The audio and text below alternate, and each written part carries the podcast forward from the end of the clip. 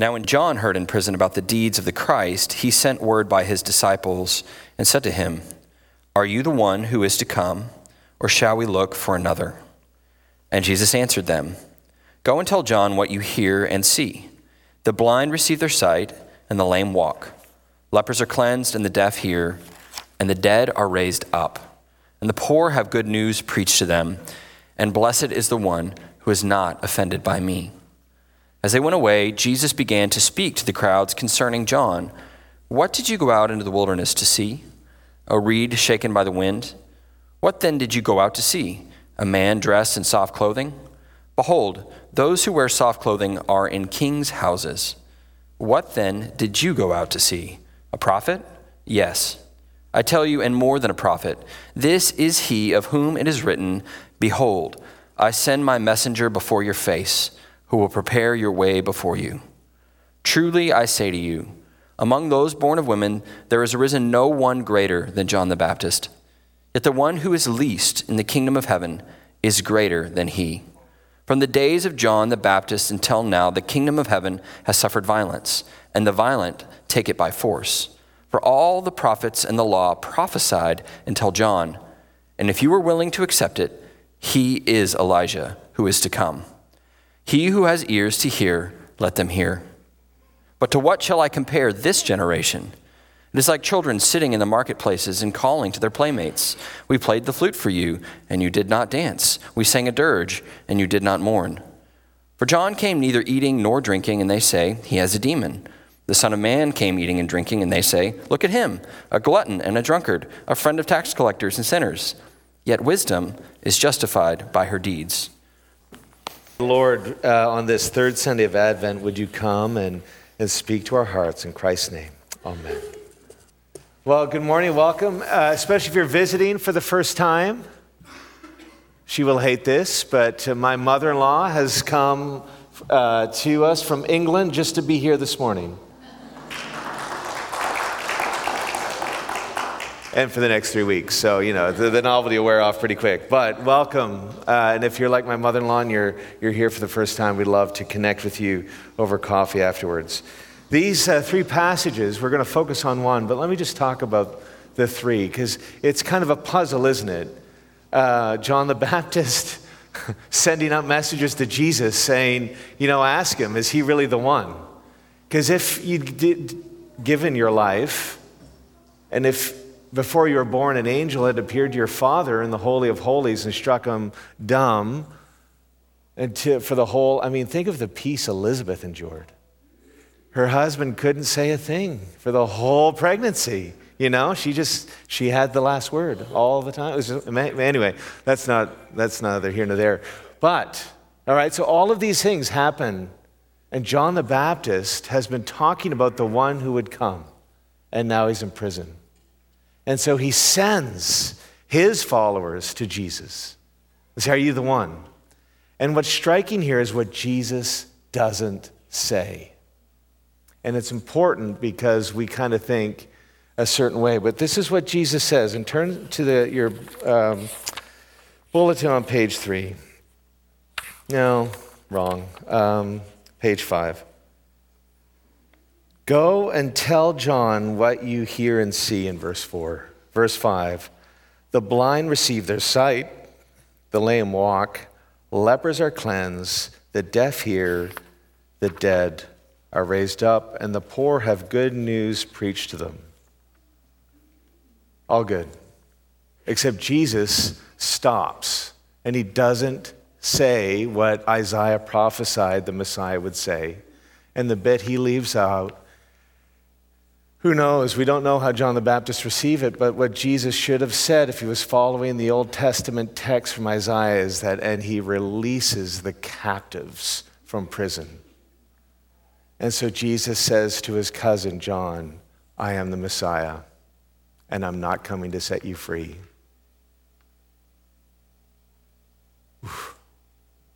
But I'm the one.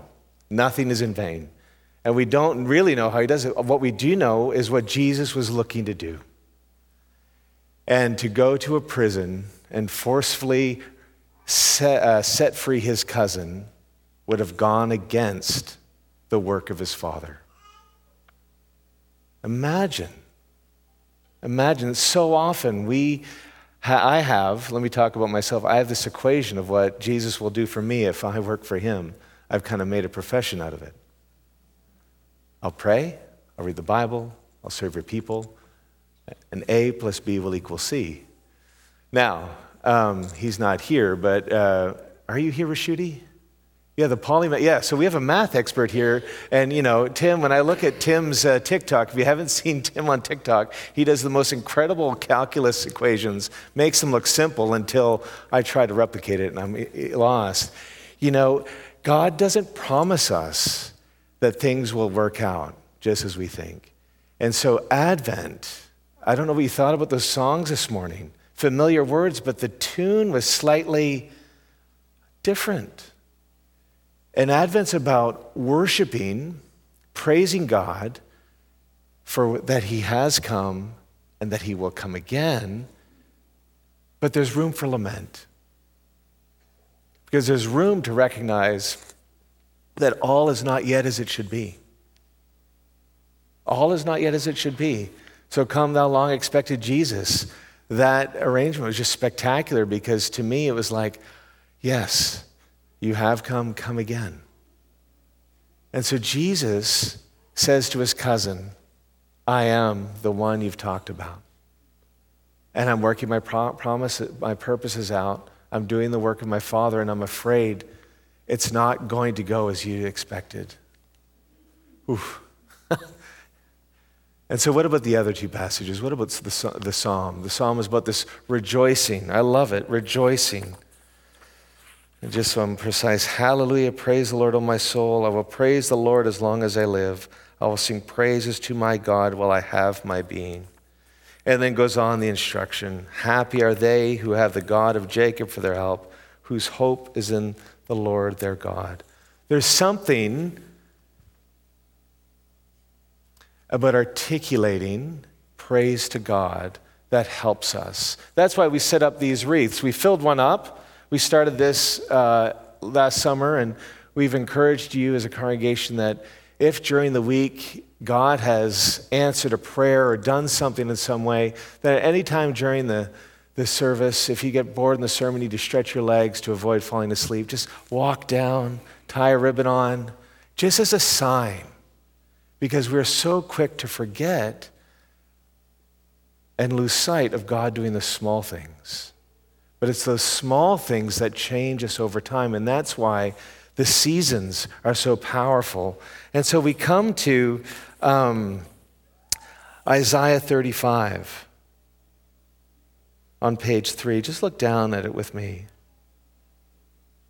The wilderness and the dry land shall be glad. The desert shall rejoice and blossom like the crocus. It shall blossom abundantly and rejoice with joy and singing. The glory of Lebanon shall be given to it, the majesty of Carmel and Sharon. When we moved to Texas from England 10 years ago, um, well, nine years ago, in one year, we had more sunshine than the previous 10. It was amazing. But where is the sun gone? it's been cloudy for how long? Like for the last two weeks. And I'm like, where? This is not why I moved to Texas. I mean, December and 75 degrees is lovely, but I need, where are the blue skies that I came for? Right? The wilderness, though, all of a sudden, it's, and the dry land shall be glad. It's worth just looking down at the adjectives here in verses 1 and 2. Glad, the desert shall rejoice. It'll blossom, not just blossom, but blossom abundantly. It'll rejoice with joy and singing. Now, in some wildernesses, this happens because of a sudden uh, arrival of rain. It happens because of a dramatic change that takes place the majesty of Carmel and Sharon. They shall see the glory of the Lord, the majesty of our God. And that's the change. And then what happens is verse 3 and 4 strengthen the weak hands, make the feeble knees, make firm the feeble knees. Say to those who have an anxious heart, be strong and fear not. So what happens is is that when people see the Lord, not literally, but when there's a, a sense of God's presence drawing near and something of his majesty, everything changes. That's what happens when we're in the wilderness. When we get a glimpse of Him, things begin to change. Not immediately, but over a period of time. And then, of those of you, the economic, the economists in our room and the business uh, people in the room will see in verse 4, it, uh, the uh, prophet begins to use the, the terms of the marketplace. He says, Say to those who have an anxious heart, Be strong, fear not. Behold, your God will come with vengeance, with the recompense of God. He will come and save you. That word recompense is the, word, is the language of an Excel spreadsheet. It's the language of profit and loss. For all of the losses you've incurred because of an anxious heart, because of fear, because of weakness, there will be a repayment. So that when Jesus returns, there will just be a profit line. There'll be nothing in the loss. And he's just talking economics. Isn't that fascinating?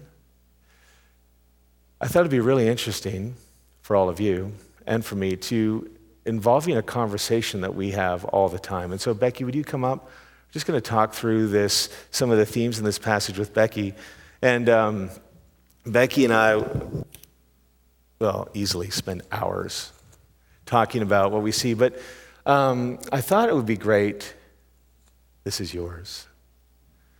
Um, just to talk about these themes because, in many ways, Becky and Kevin and the, the worship team have really actively, since before we came here, been involved in leading the musical aspect of um, the worship here and have really, um, to quote scriptures, been leading um, people who have found themselves in the wilderness. And I would say that was true of me for this last year. And the first thing I want to say is, on behalf of the church, thank you for all that you've done. Anyone else want to echo that? I know. Aren't you glad we did this at the 9:15 service, so not the 9? Glad, yes. so um, I did warn Becky to wear waterproof makeup, so we'll see how we go. Um, I have, so there we are. Um, Becky, let me get to the script we prepared. Um, so as you hear this passage, you know, verse 1, which I'll read to all of us again because my mind wanders the wilderness and the dry land shall be glad. What does that speak uh, to you these past years? Because um, you led us, you led St. Bart's singing in desert and wilderness times. Tell us a little bit about what comes up, you know, as you've prepared the song selection and wrestling with the scriptures. Tell us a little bit. Um, well, I'm familiar with a desert place and a wilderness. Um, actually, started ours kind of started the moment we set foot in St. Bart's. Isn't not common. That's not part of membership. we, we don't lead with that, but sometimes it does happen. It turned out to be great timing. Um, so our whole time leading has kind of been from that place. And sometimes I lean lament, and Dave has to encourage me into the joy of my song selections. Um, but I think um, what I love about St. Bart's is that we are a place where we can be really honest about where we are. And if we're not, if we're doubting, if we are not in a place of abundance, if we're not on the mountaintop, that's okay. Um, and we can come and receive and for me, the music and the worship has felt, um, Kevin and I have talked about this, and we use the word tether, like a tether to God in times when it's hard to pray or it's hard to um, have hope, you know? Just give me a second. um, the music has been really helpful that way.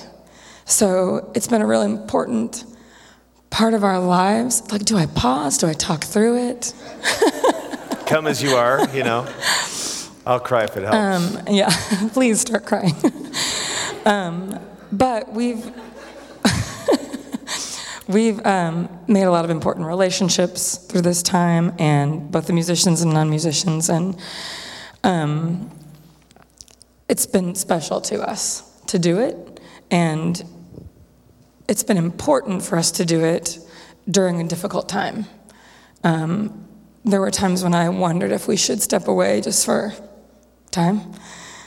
Man, um, but we didn't, and I'm really glad. Um, it's been invaluable to our family and our well being. Next question. Yes. It's, uh, it's interesting, isn't it? Because we were, um, some of us are doing Lectio 365, and Rachel and I were catching up on everything we missed this last week. Yeah. Um, and uh, there's a comment about Advent being so uh, counter today's culture, which is, you know, I buy most things when I do, not always, but with one click on Amazon. You know, we're in that sense of instant. Yeah. And some there, there is an aspect sometimes in church culture that comes into that instant gratification culture, but you can't do that in the wilderness. Yeah. And what I love, what we've talked about, is a when you meet someone, usually you can get there pretty quick and you realize, oh, they've kind of gone through something as well. And then there are those you know, um, who for whatever reason haven't yet. And it's Yeah. like, you know, they kind of, you know, talk and it's like, oh, well, come anyway and bless you, and, you know. But there is something, isn't there? And, and I think, you know, what, we're, what I'm so thankful for, having been here only, gosh, not even two years yet, is how you and Chris and the rest of the congregation have set this culture of worship over time of helping people meet God in the desert and the wilderness. And so the follow up question is um, um, hope. You know, so you're in the wilderness, you're singing, and we're journeying through the seasons of the church. And what does hope look like, right? For someone who, because there are bound to be people here this morning who are going through difficulty. Yeah. Um, just talk a little bit about, you know, because the mountaintop experience is rare, Yeah. but meeting God in the valley. Yes. Well, that's when we need Him most. Um, and the waiting part is difficult, but I think it's important. That's one of the things I love about the liturgical calendar is how we do have to walk through some time. I think someone, one of you, one of you collar wearers mentioned this last week, that um, Likely Chris. likely Chris, that the world is celebrating Christmas everywhere, and so I kind of love that we are, we are. I mean, we have Christmas trees up, but we have to walk through this time of waiting, and um, I think it's valuable to try to remember that. Um, and when we think back about in the song, I, "When I Raise My Ebenezer," when we think back about the times that God has been faithful and come through, because it is easy to forget um, that can help in that waiting and provide the hope to remember the goodness that's occurred already. You, you mentioned COVID times. I have. I wanted to ask you about that. So we weren't part of St. Bart's, St. Bart's during lockdown, but couldn't help but hear people share. Um, well, literally during COVID, during that that lockdown period when churches weren't meeting, um, we heard about the music that was being recorded at St. Bart's. We heard about Katie's stuff with um, the children's stuff, and so we tuned in a bit. And for those of you who weren't here, um, I almost called it, yeah, Kevin and Becky recorded music in their home that could then be used as part of worship throughout the house. What was it like doing that? And, you know, as you look back, because it really, that, along with everything else, really helps set the culture of worship where we are now. Yeah. Well, we had been part of the worship team prior to that, um, but we weren't leading it. So that was new. But um, initially, for two perfectionists, it was challenging, but great. Um, but it was, we spent a lot of time with that music too. Um, over the course of the weeks that we were recording at home. It was strange to be at home doing it um, for people we knew would be watching it in their homes, but also very special. And especially when we would see the service kind of cobbled together from everybody in their homes, like the scripture readers. And it was um, helpful in a time that was really isolating to feel like, oh, we're here, we're here together. We're in our separate houses, but we're here. But it was really, it was, I'm, I'm really grateful for that experience. One of my favorite verses in this passage, which ties into what you were saying, is, is verse 3, which is strengthen the weak hands, make firm the feeble knees.